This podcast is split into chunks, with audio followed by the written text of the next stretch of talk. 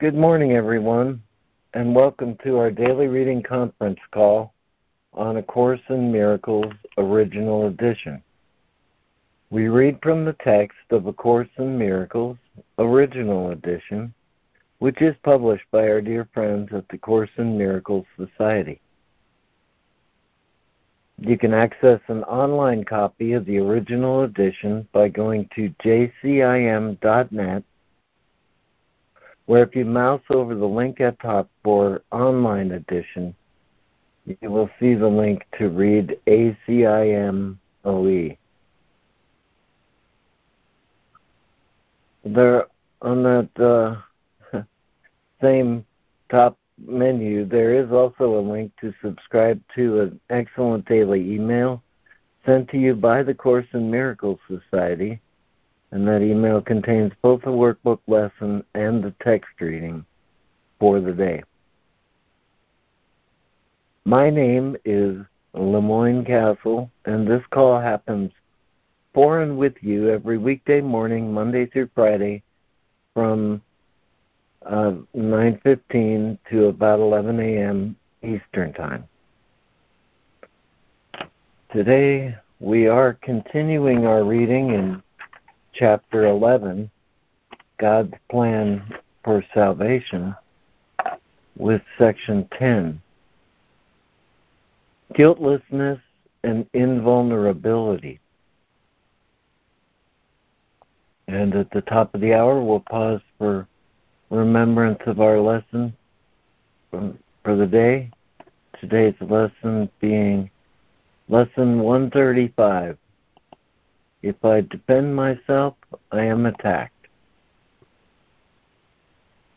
And uh, Fran will read that for us. Okay, so um, let's see. Before we get started, Lori, do you have a, a poetic opening you'd like to offer? I do, LeMoyne, and I was so happy to receive this one. It's from Pir Elias Amidon in his work called Flashes. It goes like this Something unspeakably good is shining here. Some generosity so quiet and nonchalant it leaves no trace of itself, yet appears as you and me, and every moment created and left behind. Nothing ever personal, yet everything always intimate. Something unspeakably good is shining here. Amen.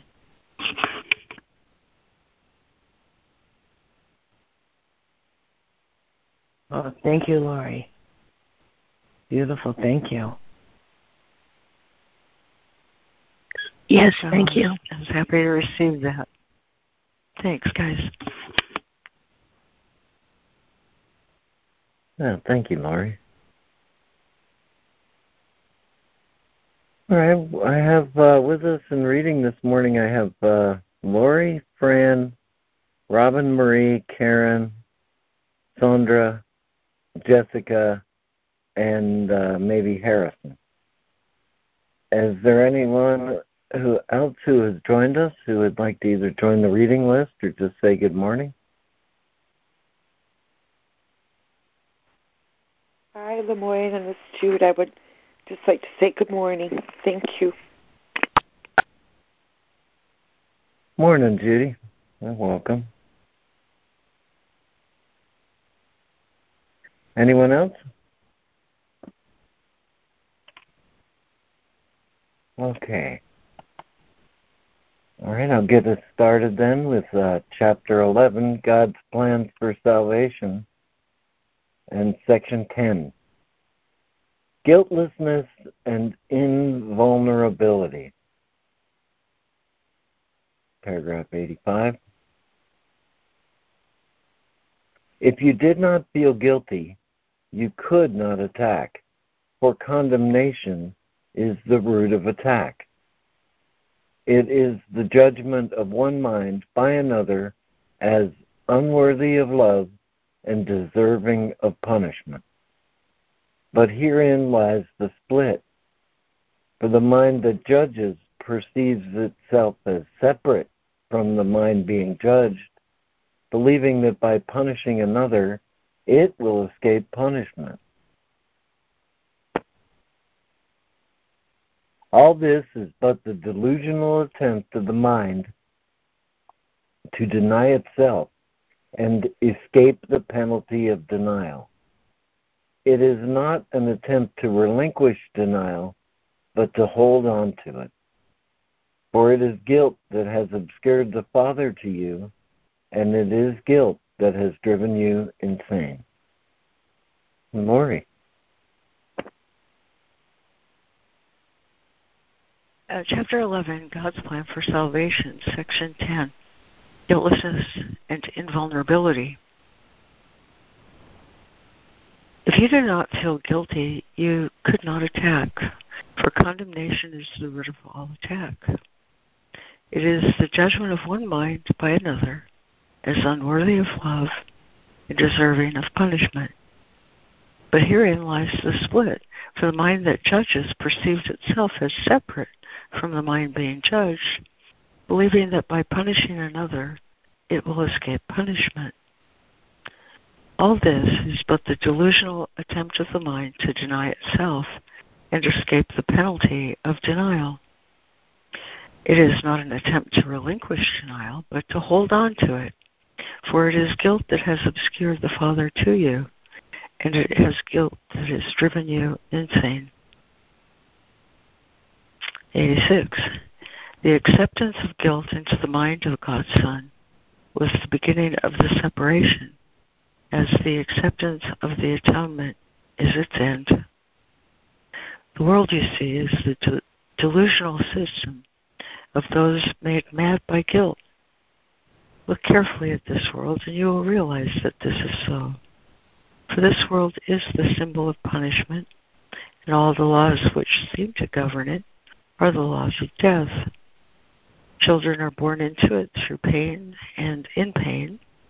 Their growth is attended by suffering, and they learn of sorrow and separation and death. Their minds are trapped in their brain, in their brain, and its powers decline if their bodies are hurt. They seem to love, yet they desert and are deserted.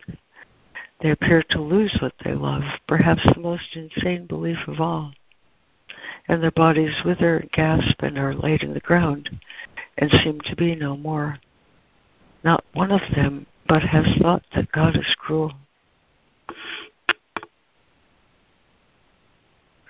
Thank you, Lori and Fran. 86. The acceptance of guilt into the mind of God's Son was the beginning of the separation, and as the acceptance of the atonement is its end. The world you see is the delusional system of those made mad by guilt. Look carefully at this world, and you will realize that this is so. For this world is the symbol of punishment, and all the laws which seem to govern it are the laws of death. Children are born into it through pain and in pain. Their growth is attended by suffering, and they learn of sorrow and separation and death. Their minds are trapped in their brain, and its powers decline if their bodies are hurt. They seem to love, yet they desert and are deserted. They appear to lose what they love, perhaps the most insane belief of all. And their bodies wither and gasp and are laid in the ground and seem to be no more. Not one of them but has thought that God is cruel. 87. If this were the real world, God would be cruel. For no father could subject his children to this as the price of salvation and be loving. Love does not kill to save. If it did, attack would be salvation. And this is the ego's interpretation, not God's. Only the world of guilt could demand this for only the guilty could conceive of it. Adam's quote unquote sin could have touched none of you had you not believed that it was the Father who drove him out of paradise. For in that belief, the knowledge of the Father was lost, since only those who do not understand him could believe it. Thank you, Fran and Robin Marie.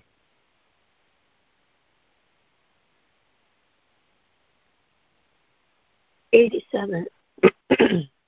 if this were the real world, God would be cruel, for no father could subject his children to this as the price of salvation and be loving.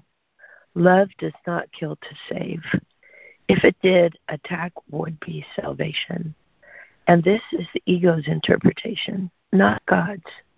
Only the world of guilt could demand this, for only the guilty could conceive of it. Adam's, quote, sin, unquote, could have touched none of you had you not believed that it was the Father who drove him out of paradise. For in that belief, the knowledge of the Father was lost, since only those who do not understand him could believe it. 88. This world is a picture of the crucifixion of God's Son.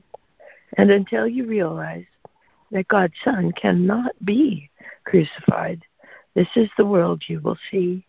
Yet you will not realize this until you accept the eternal fact that God's Son is not guilty.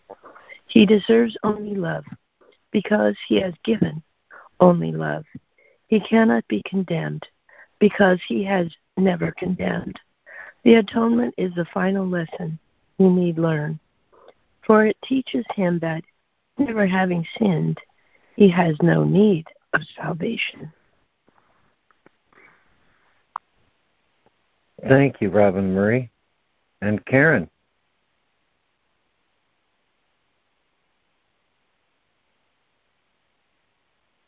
Uh, 88. This world is a picture of the crucifixion of God's Son. And until you realize that God's Son cannot be crucified, this is the world you will see. Yet you will not realize this until you accept the eternal fact that God's Son is not guilty. He deserves only love because he has given only love. He cannot be condemned because he has never condemned. The atonement is the final lesson he need learn, for it teaches him that never having sinned, he has no need of salvation. 89. Long ago we said that the Holy Spirit shares the goal of all good teachers, whose ultimate aim is to make themselves unnecessary by teaching their pupils all they know. The Holy Spirit wills only this. For sharing the Father's love for his Son, he wills to remove all guilt. He wills to remove all guilt from his mind that he may remember his Father in peace. For peace and guilt are antithetical, and the Father can be remembered only in peace. Love and guilt cannot coexist, and to accept one is to deny the other. Guilt hides Christ from your sight, for it is the denial of the blamelessness. It is the denial of the blamelessness of God's Son. Thank you, Karen. And Sandra.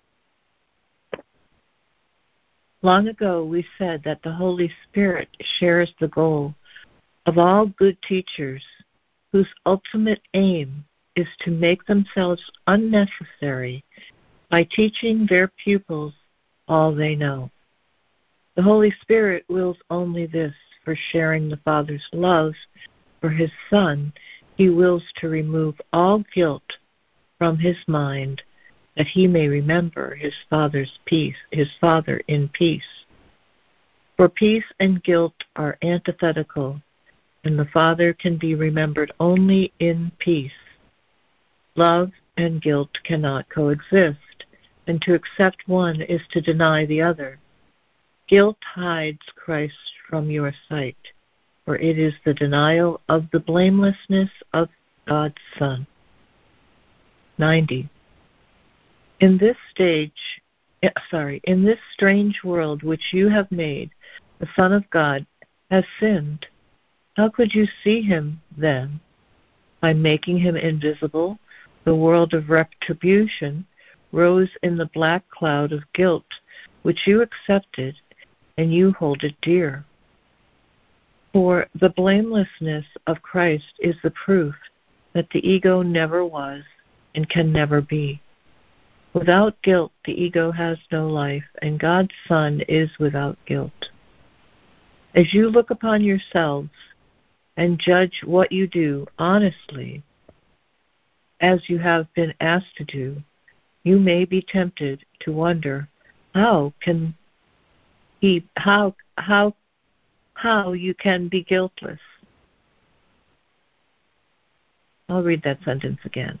As you look upon yourselves and judge what you do honestly, as you have been asked to do, you may be tempted to wonder how you can be guiltless. Thank you, Sandra. And Jessica. 90. In this strange world which you have made, the Son of God has sinned. How could you see him then? By making him invisible, the world of retribution rose in the black cloud of guilt which you accepted, and you hold it dear. For the blamelessness of Christ is the proof that the ego never was and can never be. Without guilt, the ego has no life, and God's Son is without guilt. As you look upon yourselves and judge what you do honestly, as you have been asked to do, you may be tempted to wonder how you can be guiltless. 91. Yet consider this you are not guiltless in time, but in eternity. You have, quote, sinned in the past, but there is no past. Always has no direction.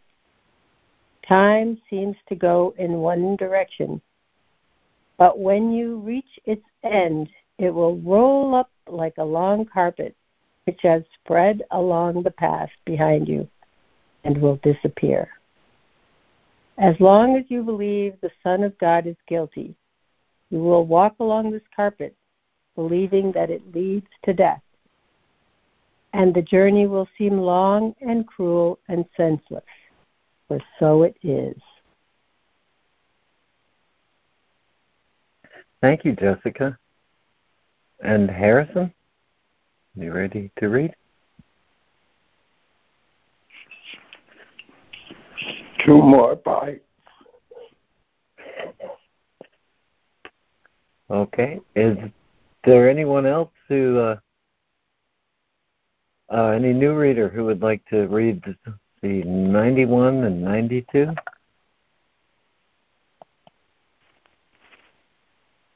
I can do it. All right. Please go ahead, Judy. Thank you. Yet consider this you are not guiltless in time, but in eternity.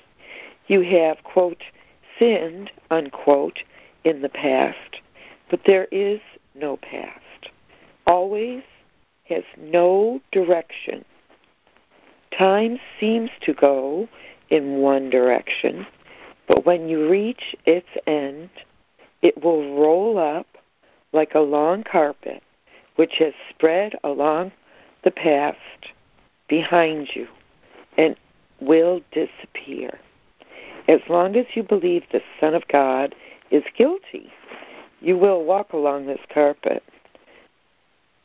believing that it leads to death. And the journey will seem long and cruel and senseless, for so it is. The journey which the Son of God has set himself is foolish indeed, but the journey on which his Father sets him is one of release and joy. Amen. The Father is not cruel, and his Son cannot hurt himself. The retaliation he fears and which he sees will never touch him. For although he believes in it, The Holy Spirit knows it is not true. The Holy Spirit stands at the end of time, where you must be because He is with you. He has always undone everything unworthy of the Son of God, for such was His mission, given Him by God, and what God gives has always been. Wow. Thank you. And thank you, Judy.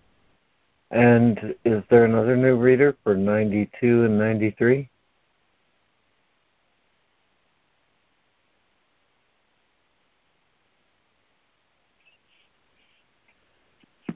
I'm ready. Okay. Nine, Great. Good. Go ahead. 92. The journey which the Son of God has set himself is foolish indeed. But the journey on which his Father sets him is one of release and joy. The Father is not cruel, and his Son cannot hurt himself.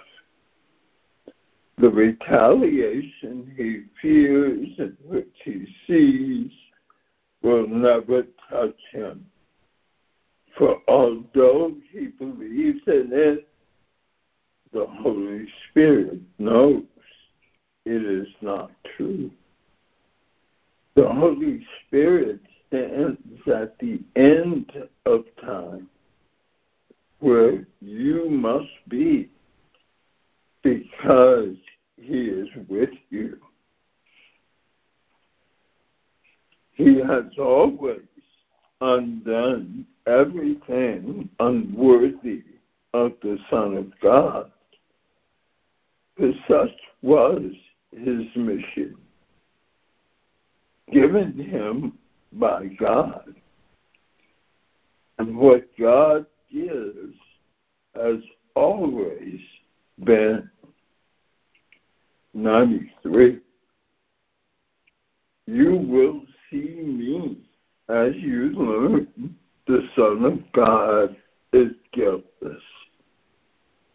He has always sought his guiltlessness, and he has found it.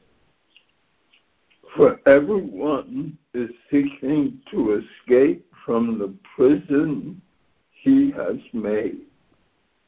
And the way to find release is not denied him. Being in him, he has found it. When he finds it is only a matter of time. And time is but an illusion. So the Son of God is guiltless now. And the brightness of his purity shines untouched forever in God's mind. God's Son will always be as he was created. Deny your world and judge him not, for his eternal guiltlessness is in the mind of his Father and protects him forever. Hallelujah. Uh, Uh, thank you, Harrison. And is there another new, excuse me, is there another new reader for 93 and 94? Another new reader?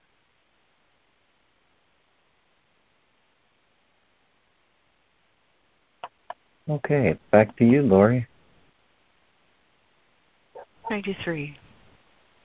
You will see me as you learn the Son of God is guiltless. He has always sought his guiltlessness, and he has found it. For everyone is seeking to escape from the prison he has made, and the way to find release is not denied him. Being in him, he has found it. When he finds it is only a matter of time, and time is but an illusion. For the Son of God is guiltless now, and the brightness of his purity shines forever untouched in God's mind. God's Son will always be as he was created. Deny your world and judge him not, for his eternal guiltlessness is in the mind of his Father and protects him forever. 94. When you have accepted the atonement for yourselves, you will realize that there is no guilt in God's Son. And only as you look upon him as guiltless can you understand his oneness. For the idea of guilt brings a belief in condemnation of one by another, projecting separation in place of unity. You can condemn only yourself, and by so doing, you cannot know that you are God's Son. You have denied the condition of his being, which is his perfect blamelessness. Out of love he was created, and in love he abides. Goodness and mercy have always followed him, for he has always extended the love of his Father.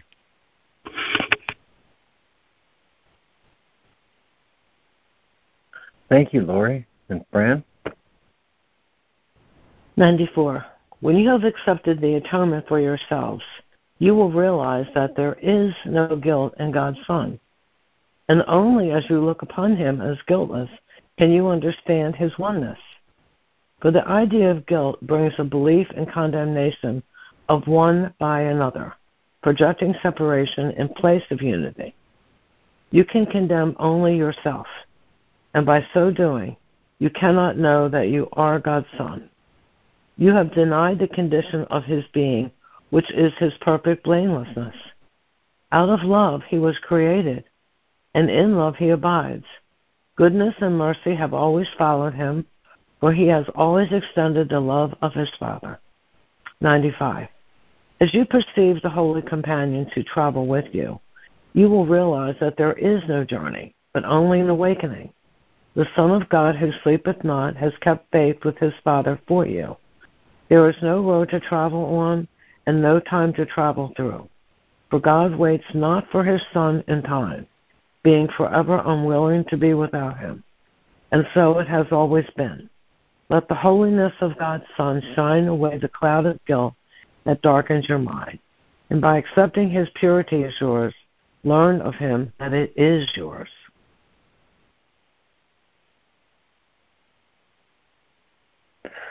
Uh, thank you, Fran. And Robin Marie. Thank you,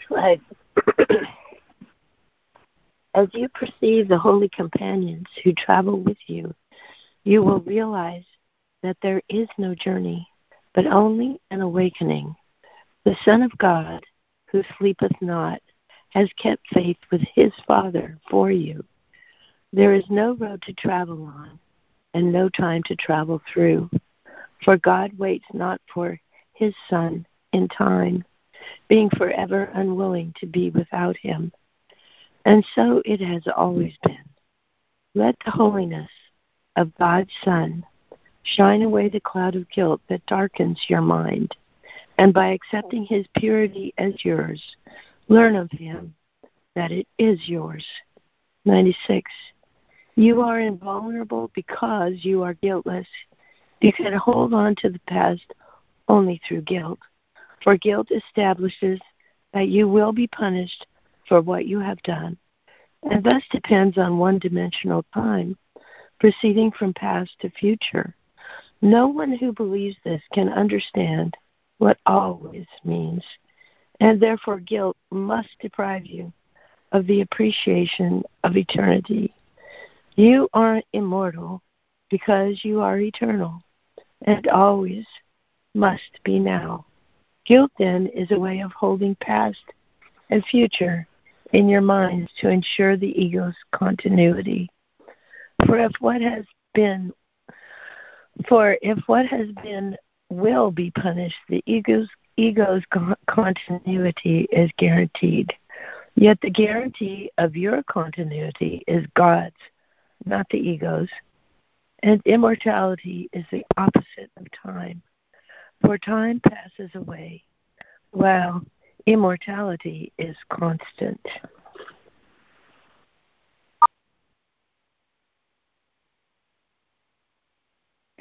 Thank you, Robin Marie. And Karen. 96. You are invulnerable because you are guiltless. You can hold on to the past only through guilt. For guilt establishes that you will be punished for what you have done and thus depends on one dimensional time proceeding from past to future. No one who believes this can understand what always means, and therefore guilt must deprive you of the appreciation of eternity. You are immortal because you are eternal and always must be now. Guilt, then, is a way of holding past and future in your mind to ensure the ego's continuity. For if what has been will be punished, the ego's continuity is guaranteed. Yet the guarantee of your continuity is God's, not the ego's. And immortality is the opposite of time, for time passes away while immortality is constant. 97. Accepting the atonement teaches you what immortality is. For by accepting your guiltlessness, you learn that the past has never been, and so the future is needless. The future in time is always associated with expiration, and only guilt could induce a sense of need for expiation accepting the guiltlessness of the Son of God as yours is therefore God's way of reminding you of his Son and what he is in truth. I'm just going to read that again. I'm sorry, I got a text. Accepting the guiltlessness of the Son of God as yours is therefore God's way of reminding you of his Son and what he is in truth. For God has never condemned his Son, and being guiltless, he is eternal. Thank you, Karen. And Sandra. Accepting the atonement teaches you what immortality is. For by accepting your guiltlessness, you learn that the past has never been, and so the future is needless the future in time is always associated with expiation, and only guilt could induce a sense of need for expiation. Accepting the guiltlessness of the Son of God as yours is therefore God's way of reminding you of His Son and what He is in truth. For God has never condemned His Son and being guiltless, he is eternal. 98. You cannot dispel, dispel guilt by making it real and then atoning for it. This is the ego's plan, which it offers instead of dispelling it. The ego believes in atonement through attack, being fully committed to the insane notion that attack is salvation. And you, who cherish guilt, must also believe it. For how else but by de- identifying with the ego could you hold dear what you do not want? Thank you, Sandra. And Jessica. Thanks, LeMoyne. 98. You cannot dispel guilt by making it real and then atoning for it. This is the ego's plan, which it offers instead of dispelling it. The ego believes in atonement through attack, being fully committed to the insane notion that attack is salvation. And you who cherish guilt must also believe it. For how else, but by identifying with the ego, could you hold dear what you do not want? 99. The ego teaches you to attack yourself because you are guilty. And this must increase the guilt, for guilt is the result of attack. In the ego's teaching, then, there is no escape from guilt. For attack makes guilt real. And if it is real, there is no way to overcome it.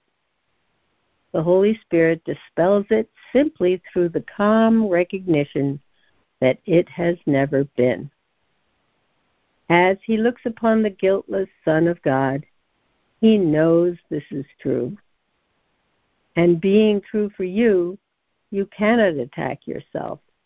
For without guilt, attack is impossible. You then are saved because God's Son is guiltless, and being wholly pure, you are invulnerable. Thank you, Jessica. And Judy.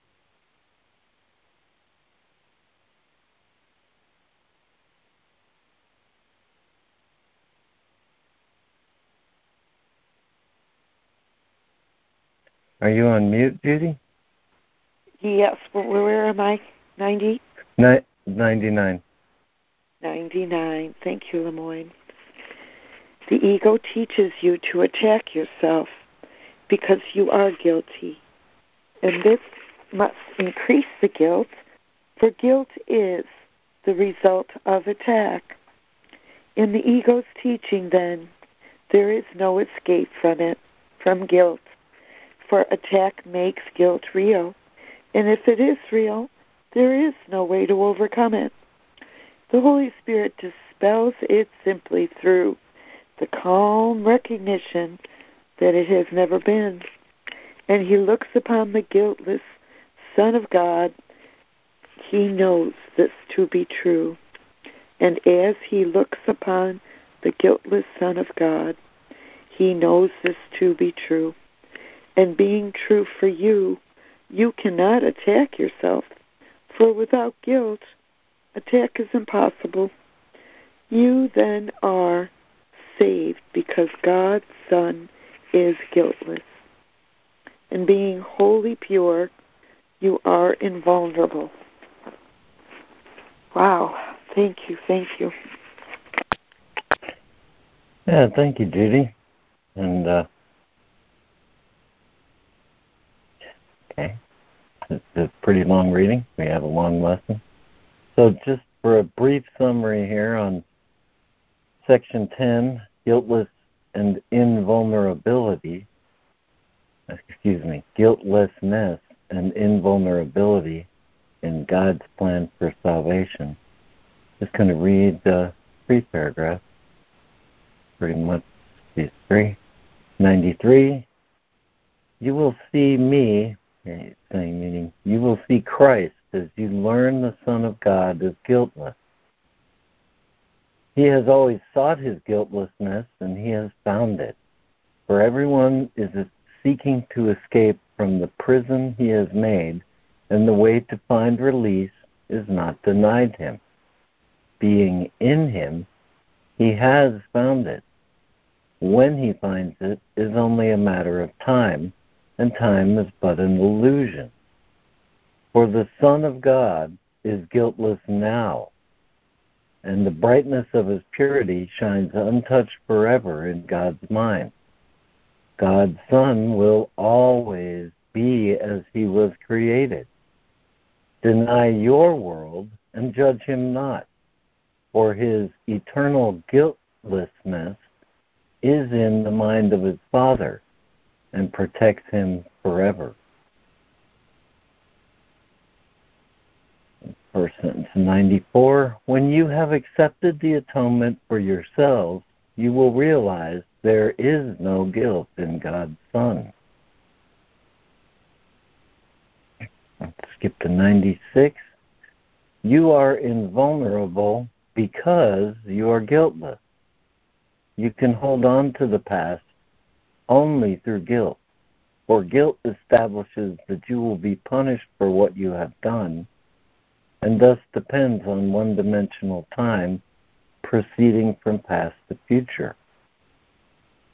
No one who believes this can understand what always means, and therefore guilt must deprive you of the appreciation of eternity.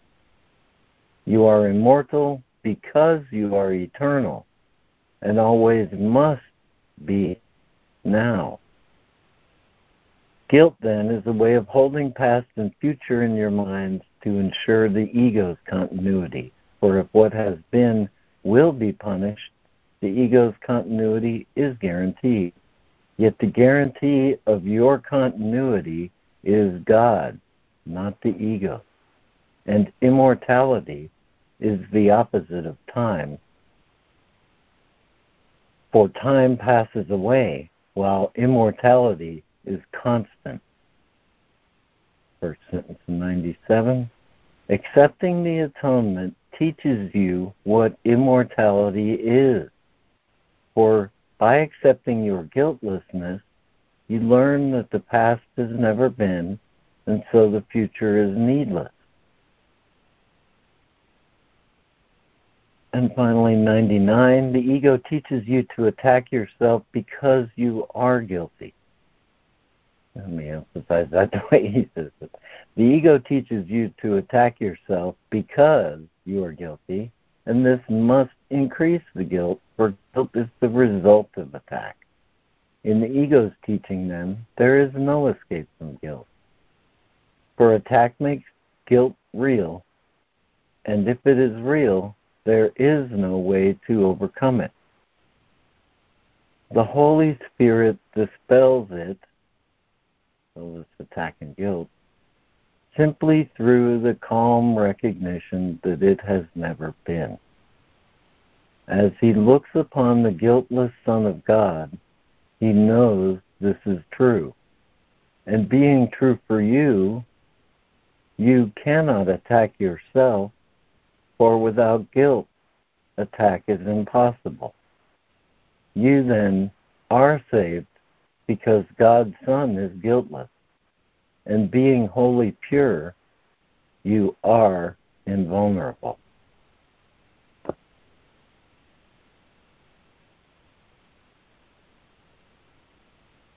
Thank you, LeMoyne. Oh, Thank you, LeMoyne. Thank you.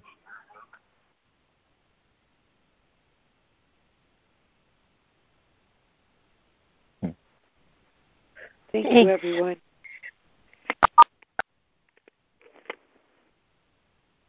Yeah.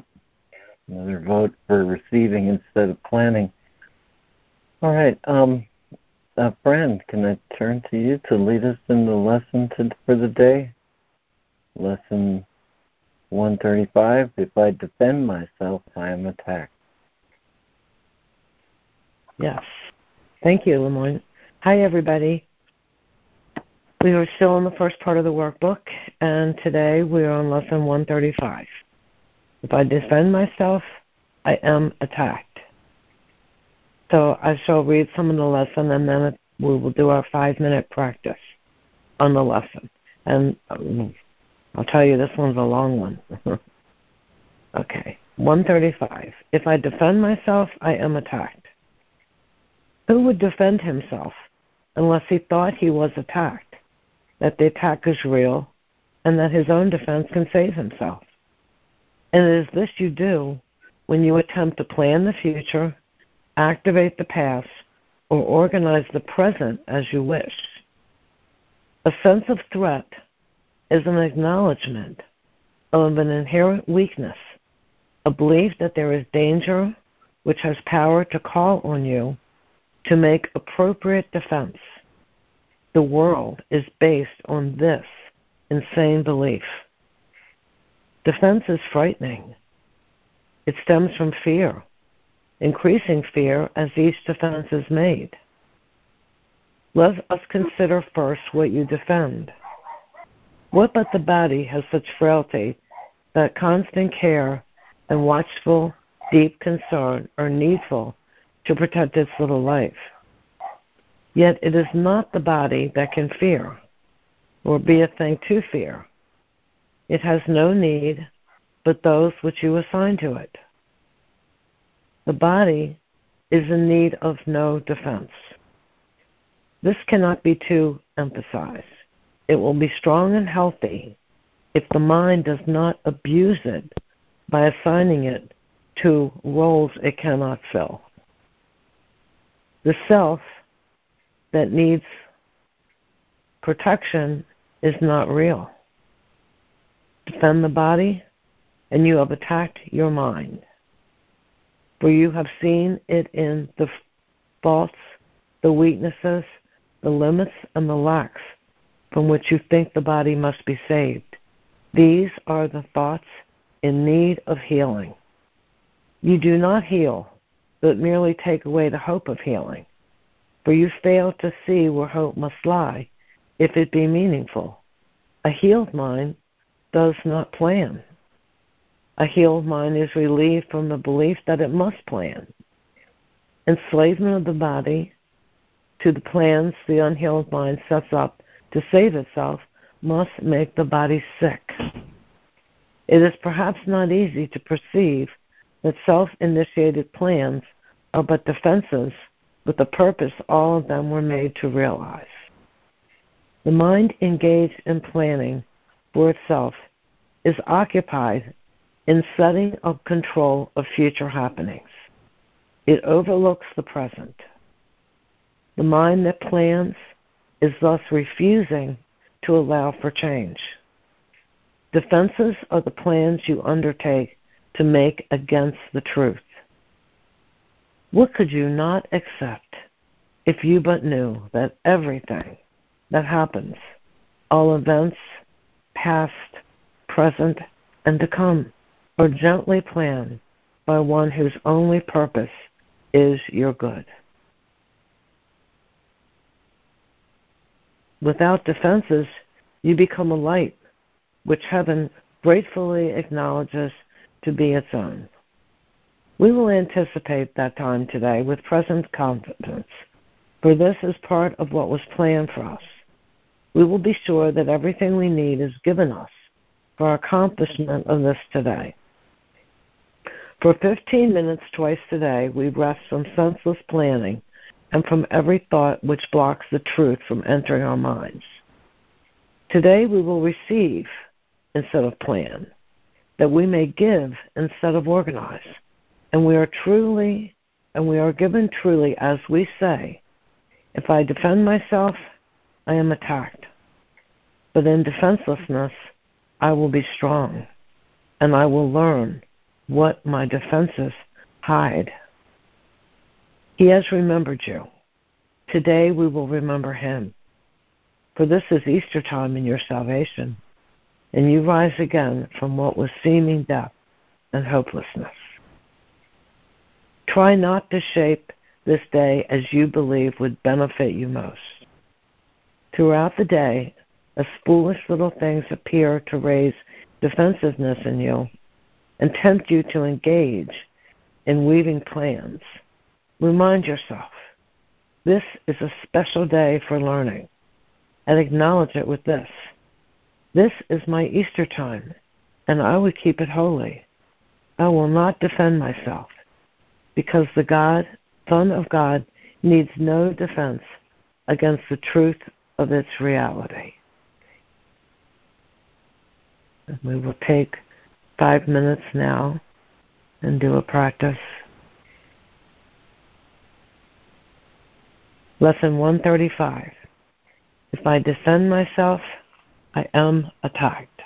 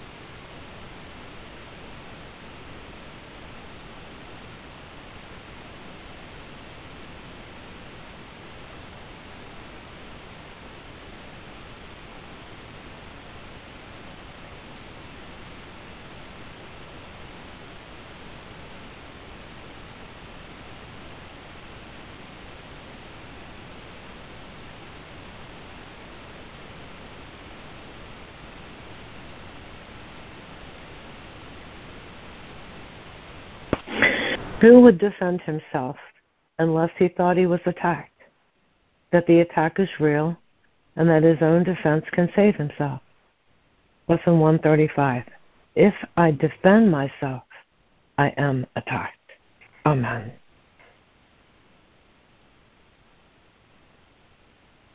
Mm, thank you, Fran. Thank you. Thank you so much, Fran. Mm-hmm. Thank you, Fran. Oh, thank you, guys.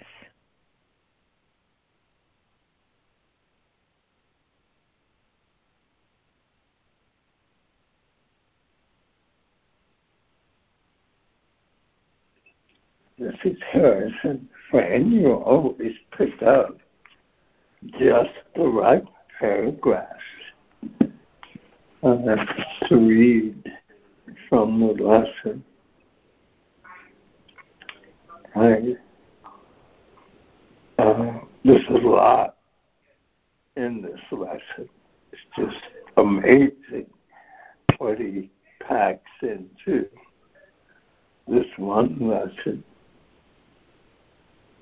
But the paragraph, um, I think it's 18. What could you not accept if you would knew that everything that happens, all events, past, present, and to come, are gently planned by one whose only purpose is your good.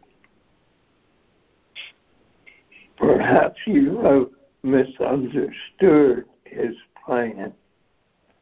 That's an understatement. For he would never offer pain to you. So I experience pain. I have misunderstood his plan. But your defenses did not let you see his loving blessing shining in every step you ever took. You're right about that. While you made plans for that, he led you gently to eternal life. Hmm. Um, I'm forever uh, grateful. And then paragraph 96 you are invulnerable because you are giftless. The lesson really is about telling me that I am not who I thought I was. I'm not Harrison, a body, a personality. I'm not vulnerable. He says in 96, you are invulnerable because you are giftless. You can hold on to the past only through guilt. For guilt establishes that you will be punished for what you have done and thus depends on one dimensional time, proceeding from past to future. He knows me very well. No one who believes this can understand what always means.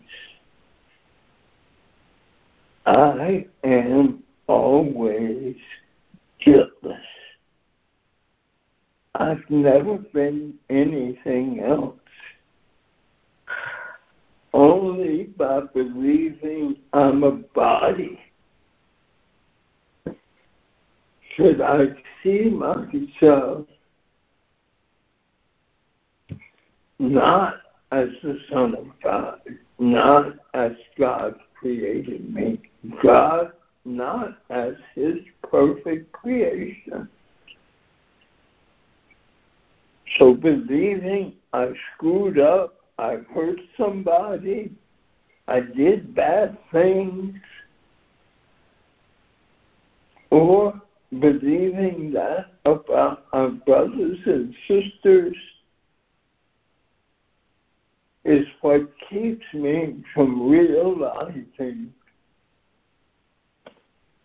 that I'm guiltless, I'm invulnerable, and I'm the Holy Son of God.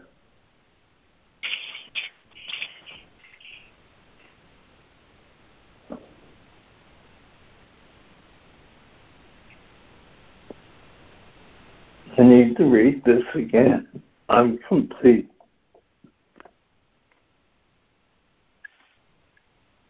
Thank you, Harrison. Oh, thank you, Harrison.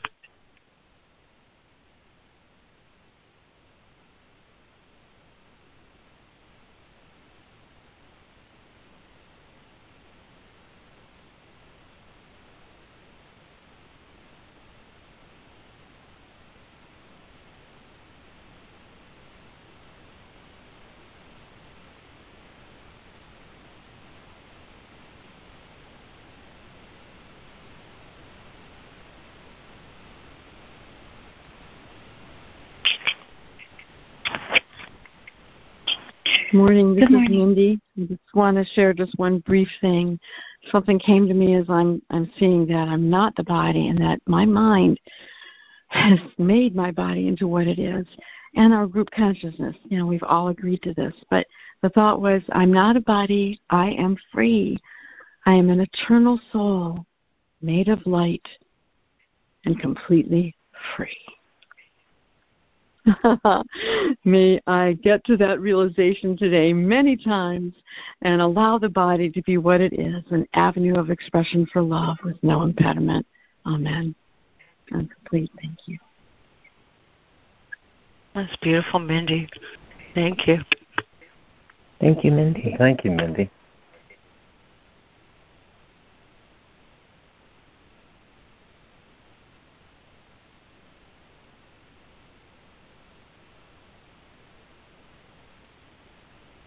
Good morning. Um, both the lesson and the reading were so unbelievably powerful. I, I just um, can touch a few things. The idea of guilt brings a belief in condemnation of one by another, projecting separation in place of unity. Um, yesterday's lesson was let me perceive forgiveness as it is in the world of separation where one person does something and then the, ego's idea of forgiveness is called for, in that reality, we're separate beings. We project separation. But from the spiritual perspective of unity, we are one in wholeness. So, how can there be a need for forgiveness? In that dimension, let me perceive forgiveness as it is, in a sense of unity. Now, to apply that to um, the timeline of the ego's time continuity uh, dimension, it's you know, something happened and I have to defend myself because my past learning tells me that this is an attack and I'm in ego time. And if I'm defending, I'm going right straight into separation again. Here we are again. It's a, it's a call for separation. It means my mind has slipped into the belief system of separation. I'm not in Christ consciousness and unity and oneness. if I feel like I have to defend myself. If I have to defend myself, it's because I'm separate from something that can attack me. I think this is another, these are the same words that Harrison just said, but that's because that's the meaning of the, this lesson. Um, and if there's a time belief uh, element to the whole picture, which means past and future, uh, the way out of that is the holy instant. The way out of, of um, using my past reference point to determine what I should be doing, how I can protect myself, how I can defend against attack, um, the only way out of that is to drop the whole story. All the story and all the thoughts I have about the situation and all the thoughts I have about what's going on. You know, all my interpretations. All of that has to drop to be in the present moment, in the holy instant, which is pure Christ light.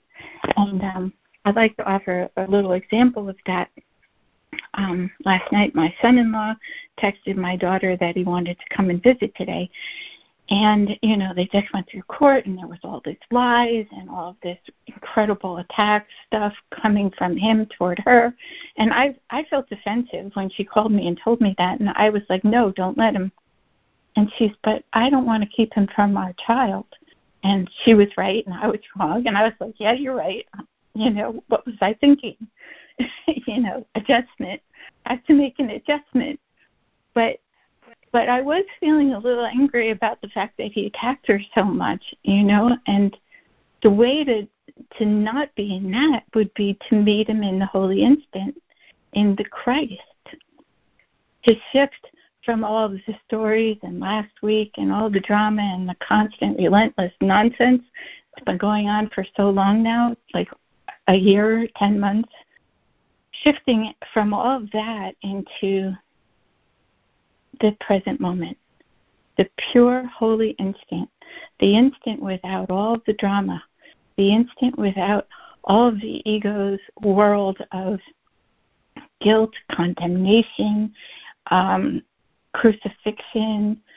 That's all the worldly stuff. You know, this world is a world of, of condemnation. It's a symbol of crucifixion. It's, all of that has to go out the window and meet in the holiness of the present moment. And can't have a plan. Like you can't say, "Oh, I'm going to be, I'm going to be nice, or I'm going to go in the next room, or I'm not going to talk to him." All of those are the ego's plans, which is what the lesson was talking about. If I defend myself, I am attacked. If I have plans going on in my ego mind how I'm going to deal with everything, that's not the holy instant. The holy instant is show, showing up and being open and letting the Holy Spirit go work through me. The Holy Spirit works through me. I have no opinions. I put everything else on the shelf and just show up. I don't even have to try to love because if something is blocking the flow of love, then maybe it's supposed to come through me to be released. You know, my ego would say, "No, don't don't do that. You have to be loving." But that would be an ego plan. Maybe the plan is that I can just stay open and conscious and present and hold the intention of, of being in the Holy Spirit's uh, alignment and letting go of everything that I thought was supposed to be a certain way. No plan. No plan. Anyway, I was I was led back um, through this meditation, which was so so deep, to how I defend how I defend against not knowing what to do every single day. My ego is spinning all kinds of um, of plans, you know, to stay in control. I haven't even got the slightest clue how to let go of all of that because when I was there was so much danger and chaos.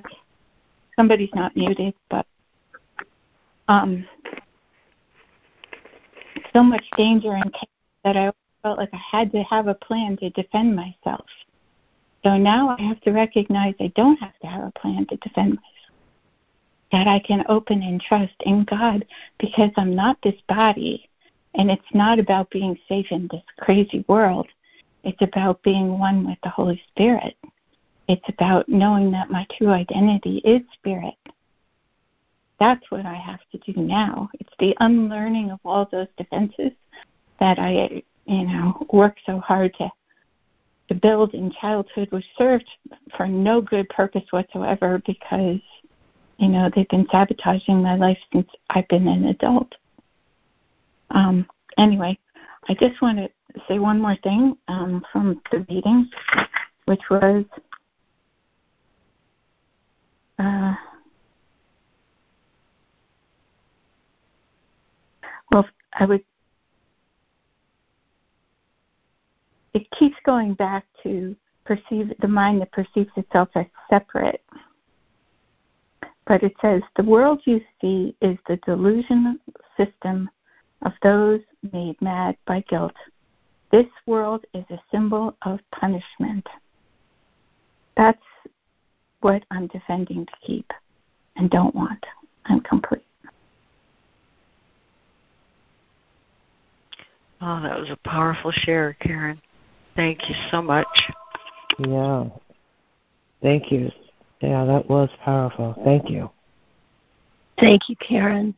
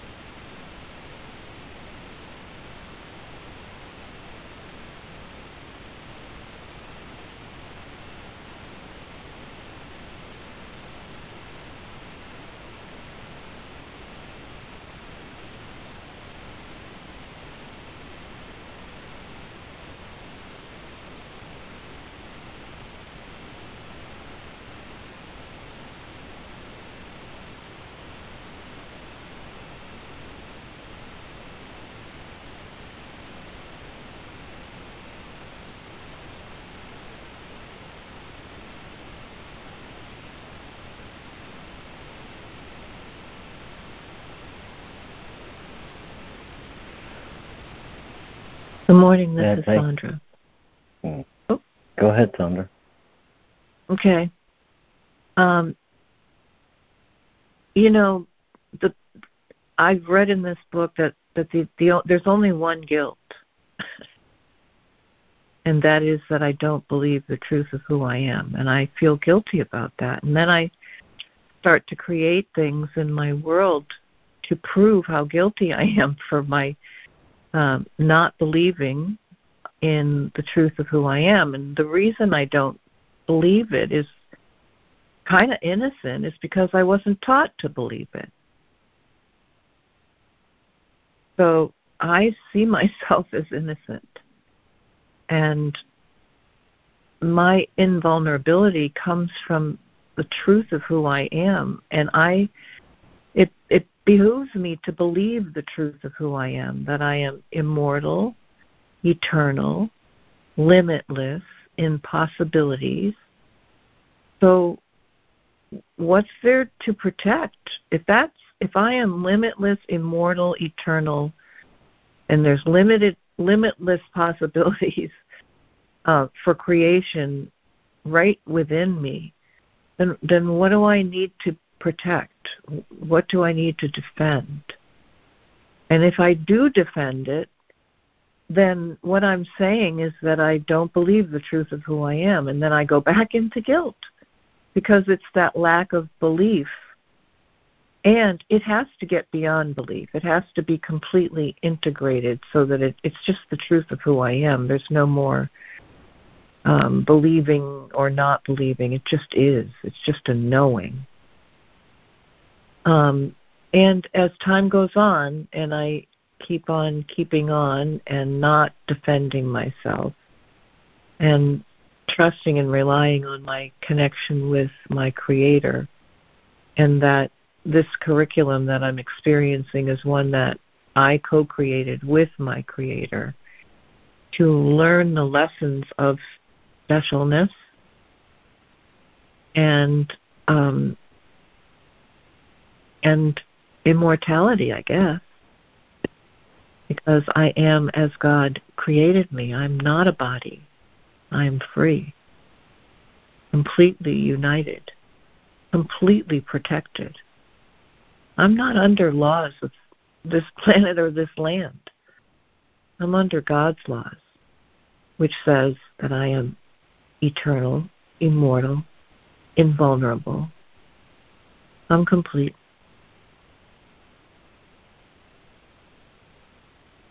That's beautiful, Sandra. Thank, Thank you, you Sandra. Yeah. Thank you, Sandra. Thank you, Sandra.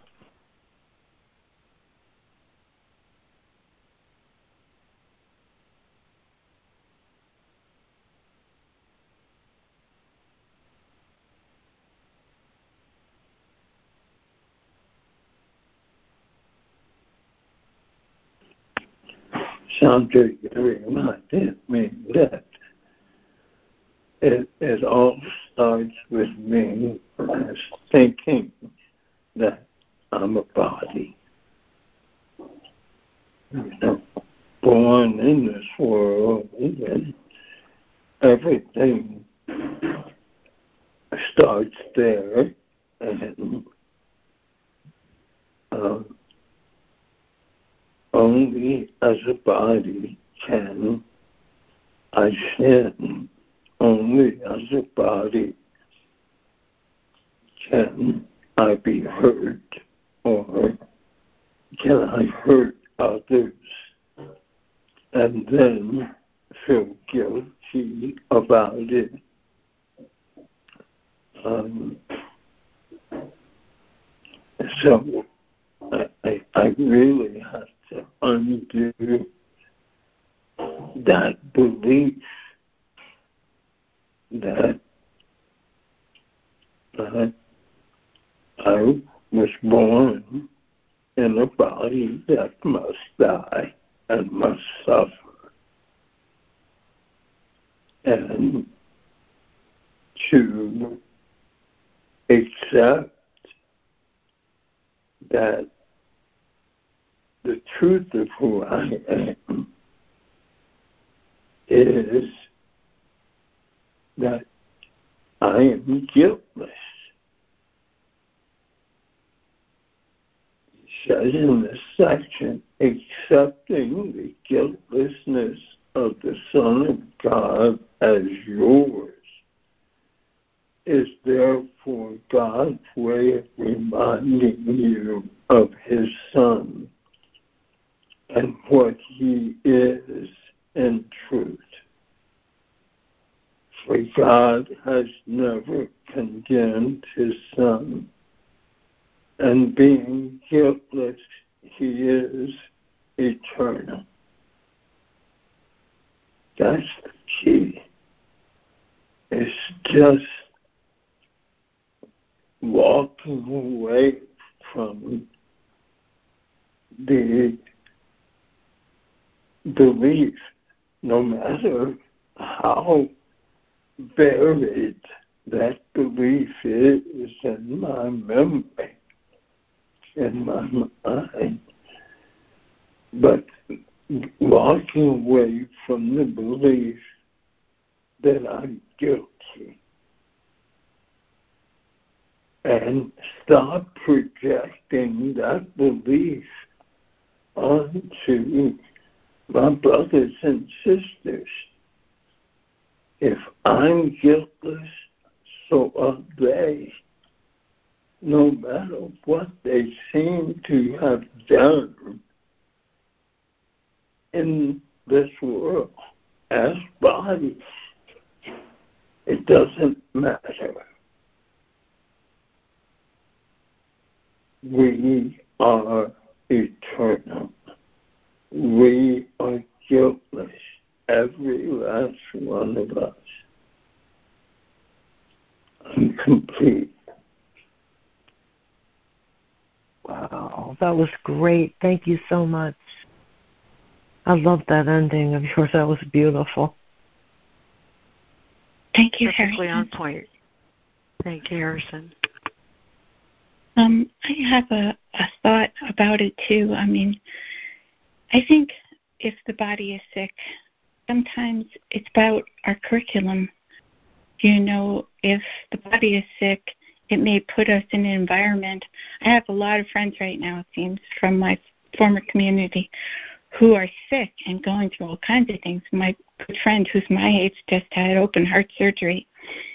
And I just, you know, all I could think of is God wants to put her in that in those places, the hospital, the rehab place, hiring help, whatever the case may be, for her to be a teacher and a light and a healer in her spiritual self through the circumstances of the body. The body isn't who she is. It's just a like a healing tool for her curriculum. And um you know, the Christ self is not defined by what the body's going through. The body might be going through, um, you know, some kind of disease or limitation, but that has nothing to do with the Christ self. You know, and it may, in some cases, I mean, so many people are brought to spirit through cancer. So many people, you know, start going for cancer treatment and then they get met by all these spiritual people who help them open up to other possibilities. So there's that piece, you know. The body um it says in the reading in the in the lesson that the body will be perfect if you put it in the service of the Holy Spirit. But that perfect might not look like you think it's going to look.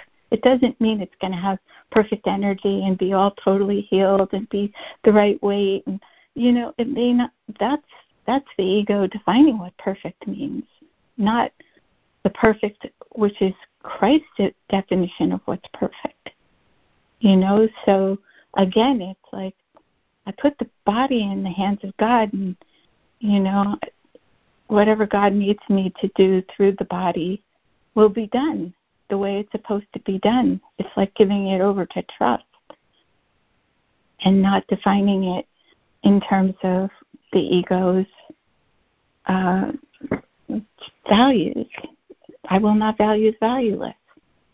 Um, there was one more thing, one more point, which I guess I'll hold on till till, till later because um, it's escaping me. I'm complete.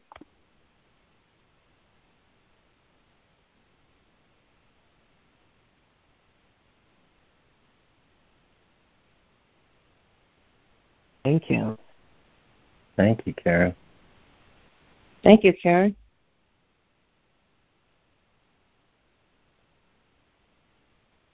It's so true, Karen. You know, with the limitless possibilities of how things can look, and I get so hung up on it's got to look a certain way, and then I get all upset that it doesn't look the way I think it's supposed to look when there's limitless possibilities of how it could look.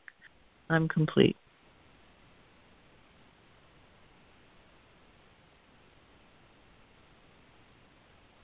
Attachment to form, right? The body is form, and attachment to it looking a certain way means you're spiritual. That's just not true. I think that's the the lesson is turning everything over instant by instant to the divine to be open and accepting of what's showing up in trust that it's supposed to be the way it's supposed to be you know when you're aligned to the divine. I'm complete. Yeah thanks. This, this is Ida. Um, it makes me think of how people judge their gurus. You know what i mean? I've heard that over and over in in in my life but I haven't hardly ever had a guru myself, but I've heard that you know I was I was kind of interested in Adi Da or Dr. John. He used to be known for a while, but um, like that they don't act like spiritual, you know, but you don't know what's going on on the inside of them, you know, and um it's like Karen already said, you know, you you can't judge the spirituality from outward appearances. I mean, we have a moral code that's the code of the world and the ego and stuff like that. And I can respect that, but also at the same time know that um, I I have to ultimately do what I think is best with the help of the Holy Spirit. And I think they mesh a lot of the time, but just that not always, not always. And, you know, people might judge me. Uh, my mom was good at that, you know. For, uh, every time I joined a new, uh, what do you call it? Uh, if I joined a different church or spiritual group, she was in fear that they would be a cult, that they would hurt me somehow. But uh, but that didn't actually happen. But anyway, I digress. So anyway, thanks. I'm complete.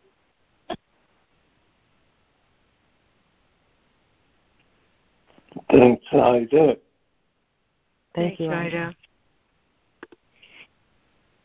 Lots to Thank think you. about there. Hooey. This is great stuff, huh, guys?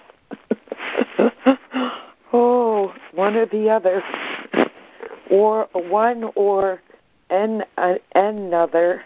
And uh, another. the split, the great split, the great projection, the um, deception of perception. Perception is deception. Thinking we're something we're not. Holy moly. The attack and defend, the vicious circle of talking trash and not loving my brother as myself. I am as God is. I am as um, Christ is. Everyone is God. And and and that you know, right in the first paragraph in the reading that that I can't know Christ or God if I blame anyone for anything, that I am totally responsible for what I think and how I feel, that no one can hurt me, only my own thoughts. You know, this is this is about suiting and showing showing up for me.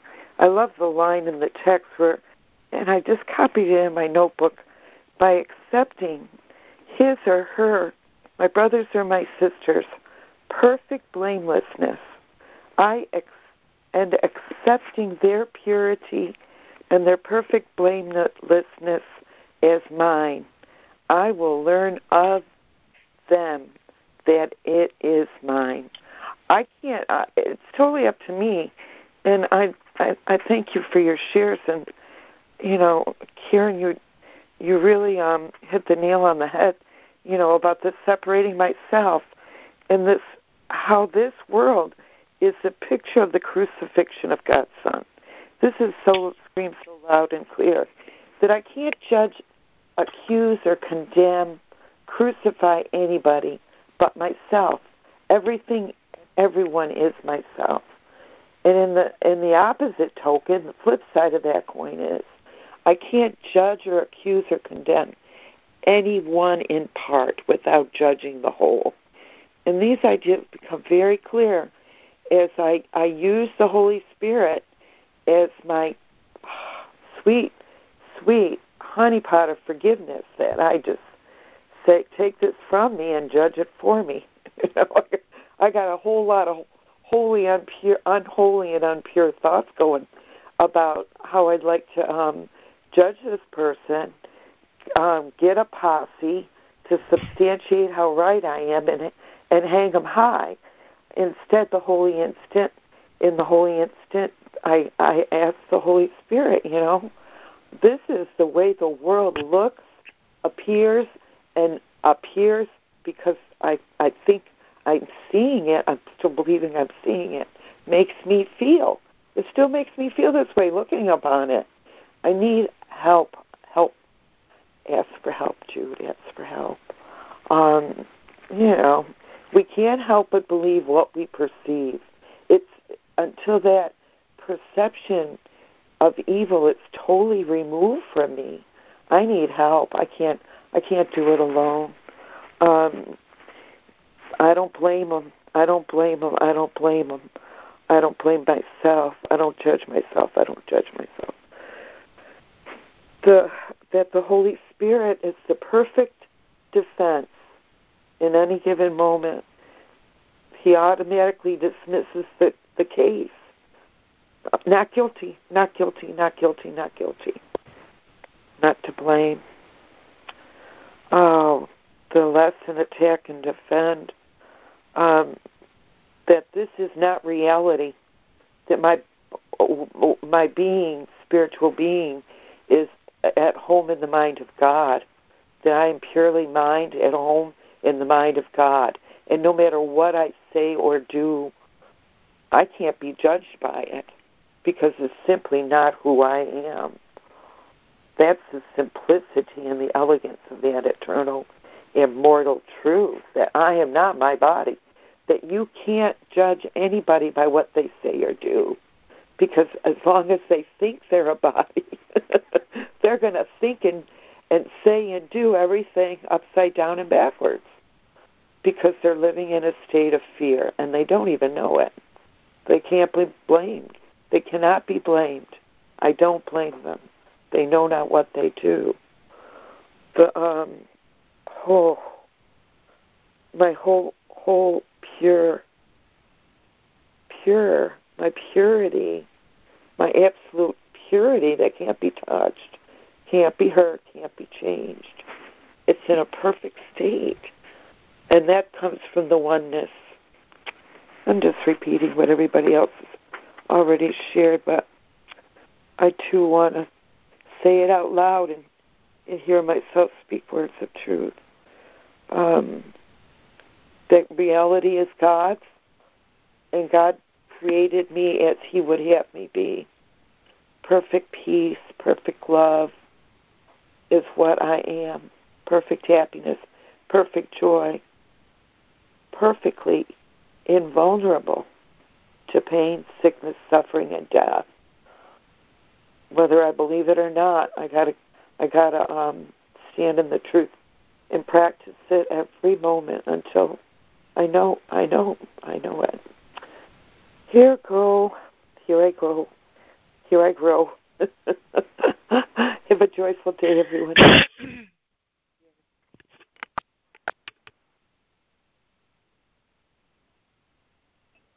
Thank you, Judy.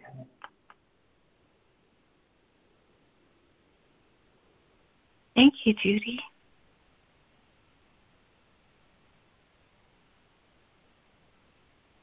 Thank you, Judy. Hi, this is Yogi Chris. Just wanted to say a loving hello. Just listening, being in that defenseless love as I listen.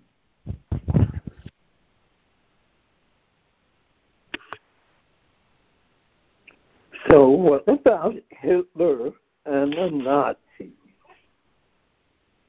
Where do they fit into this whole thing? What about Idi Amin? Um, Pol Pot. Um, where do they fit into this whole thing? How does God view them?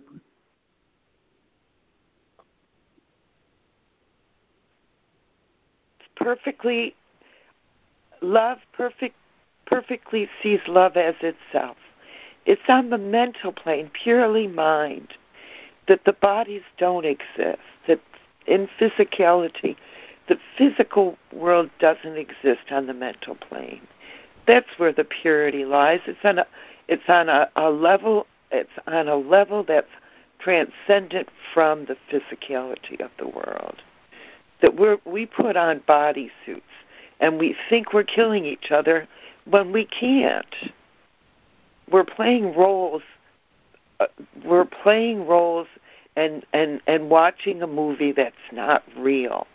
It really is not real. As God created reality, it's not real. That we think it is real is is why we suffer. Is how we suffer. Amen. Good morning, Patricia here. Oh, thank you. I didn't want to interrupt all. I love hearing all the thank yous.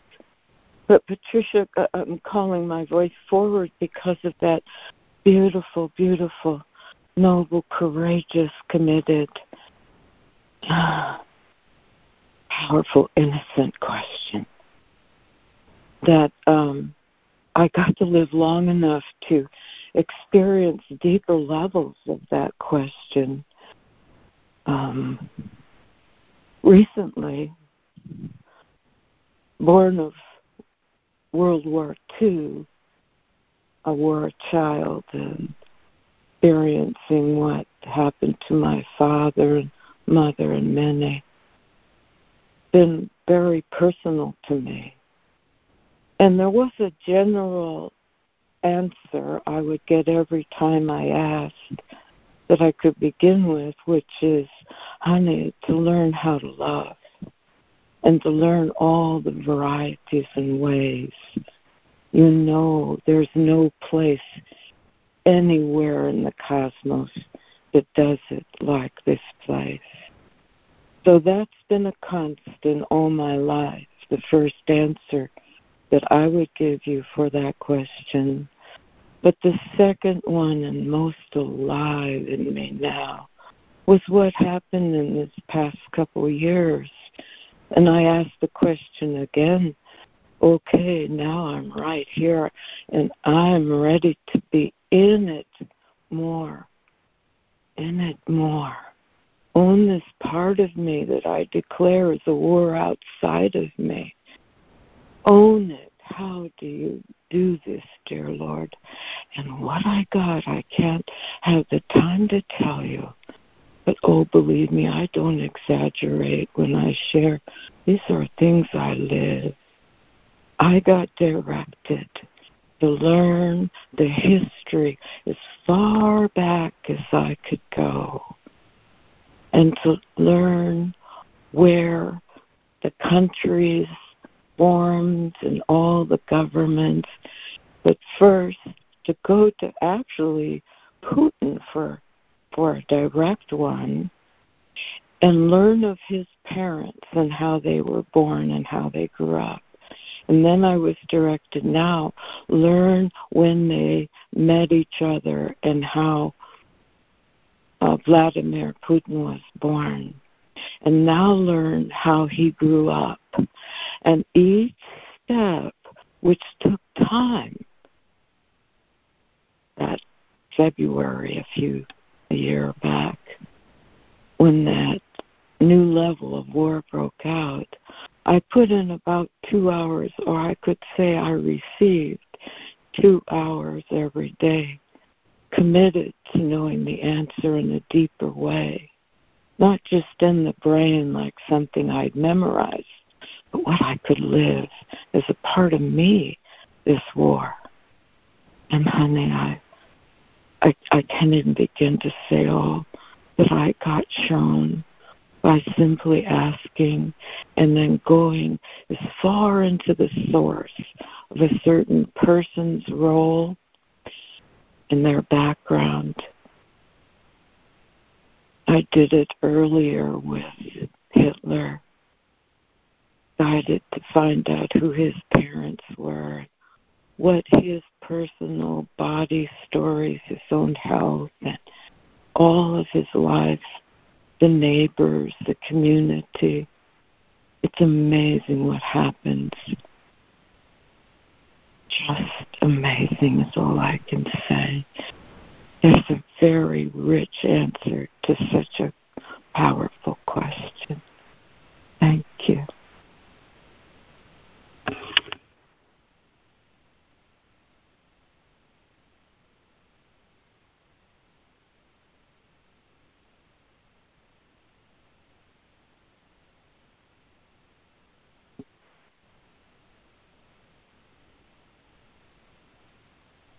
Thank you, Patricia. Yeah. Can I be Thank can you. I be heard? Yes, Chris. Yep. Thank you so much.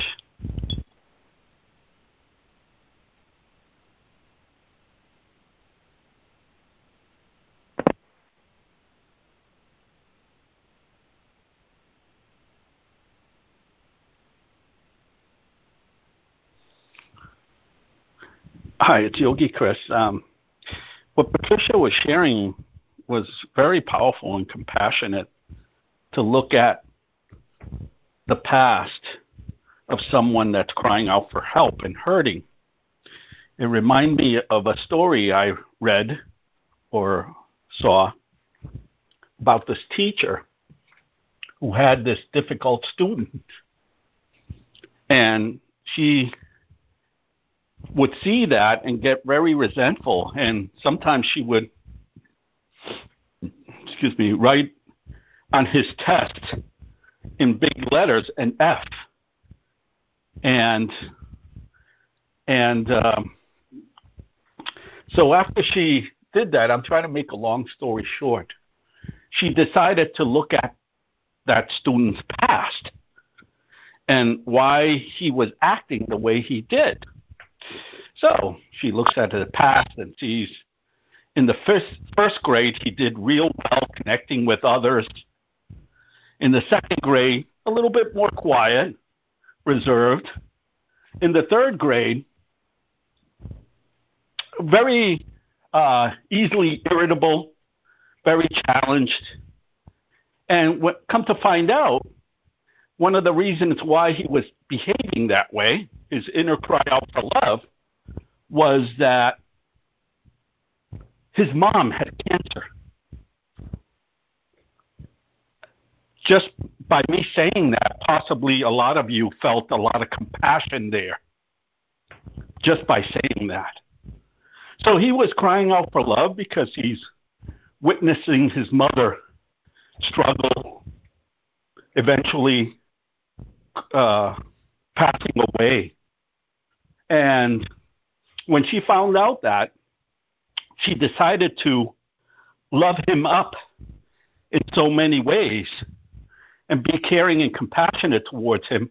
And he blossomed, and his energy returned to him, and he became a doctor. And at the at the graduation, the teacher was there, and he acknowledged that teacher for doing what she did. Wow, can love do that for someone? I'm complete.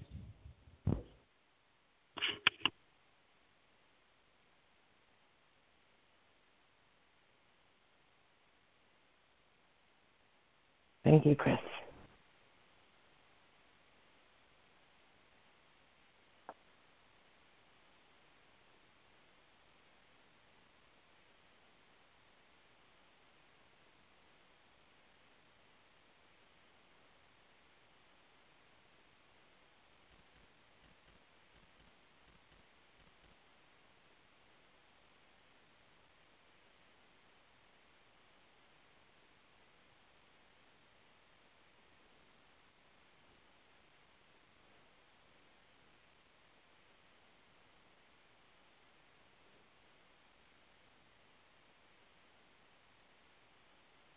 Yeah, thank you, Chris. Well,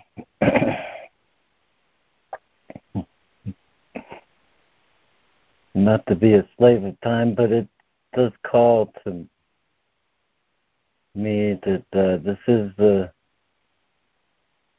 this is about the time where uh, we'd like to end the recording.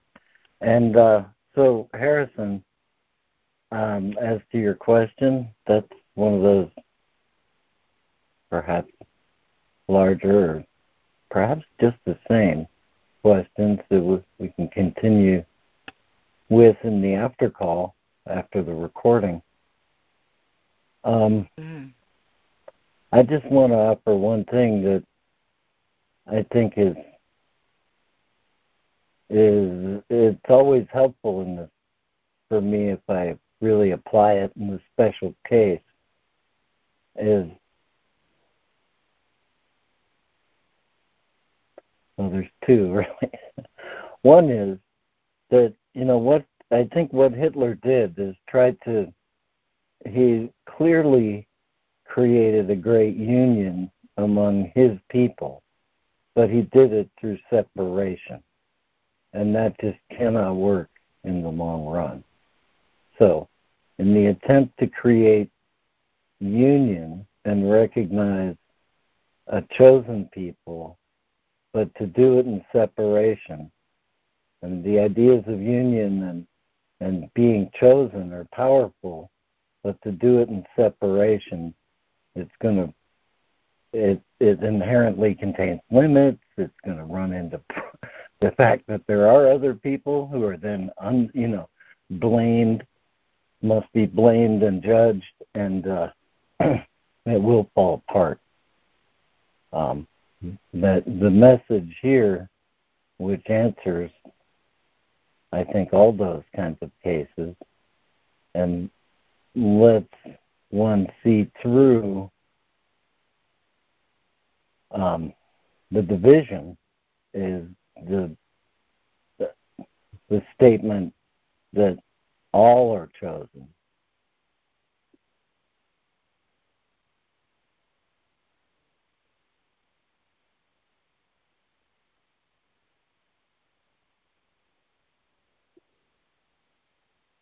And yeah, so then that includes Hitler too. and uh you know, the urge to blame pursued long enough will become a call to war. So uh, the answer there is an answer for that is to remember that all are chosen.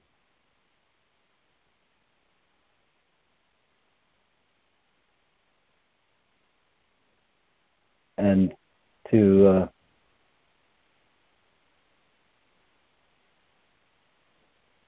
and to the focus of uh, of the past problem is is in a real sense the anchor of the ego's viewpoint, where there's a past problem and then projected into the future, it becomes a reason for fear and a call for judgment, and uh, leaves us in the present um, practicing separation. So anyway, to close this call, I would just like to point out one thing, and that in the course of the year, this lesson 135 is the first time the phrase holy instant appears. And just read that paragraph. This paragraph 20 from the lesson. It says, Your present trust in Him your present trust in God is the defense which promises a future undisturbed, without a trace of sorrow, and with joy which constantly increases as this life becomes a holy instant, set in time, but heeding only immortality and eternity. Let no defenses but your present trust direct the future, and this life becomes a meaningful encounter with the truth that only your defenses would conceal.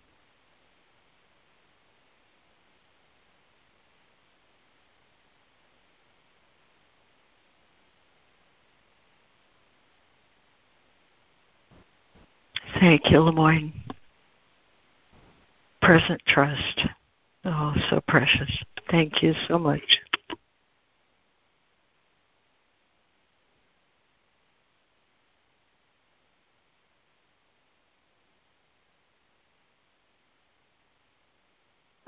And uh, one more little bit uh, contains the kind of turn of phrase that I I love because I see the humor I see humor in it, where he says, "Today we will receive instead of plan, that we may give instead of organize, and we are given truly, as we say, if I defend myself, I am attacked, but in defenselessness I will be strong, and I will learn what my defenses hide." Nothing but that. If there are plans to make, you will be told of them. They may not be the plans you thought were needed, nor indeed the answers to the problems which you thought confronted you. But they are answers to another kind of question which remains unanswered, yet in need of answering until the capital A answer comes to you at last. All your defenses have been aimed at not receiving what you will receive today. And in the light and joy of simple truth, you will but wonder why you ever thought you must be defended from release. Heaven asks nothing. It is hell that makes extravagant demands for sacrifice. You give up nothing in these times today when undefended you present yourself to your Creator as you really are.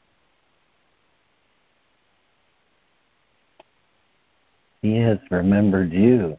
Today we will remember Him. I'm, complete. Thank you all for being here. It's beautiful, LeMoyne. Thank you. Who would fly with the little wings of a sparrow, huh? Thank you so much. Thank you, LeMoyne. Thank you, LeMoyne.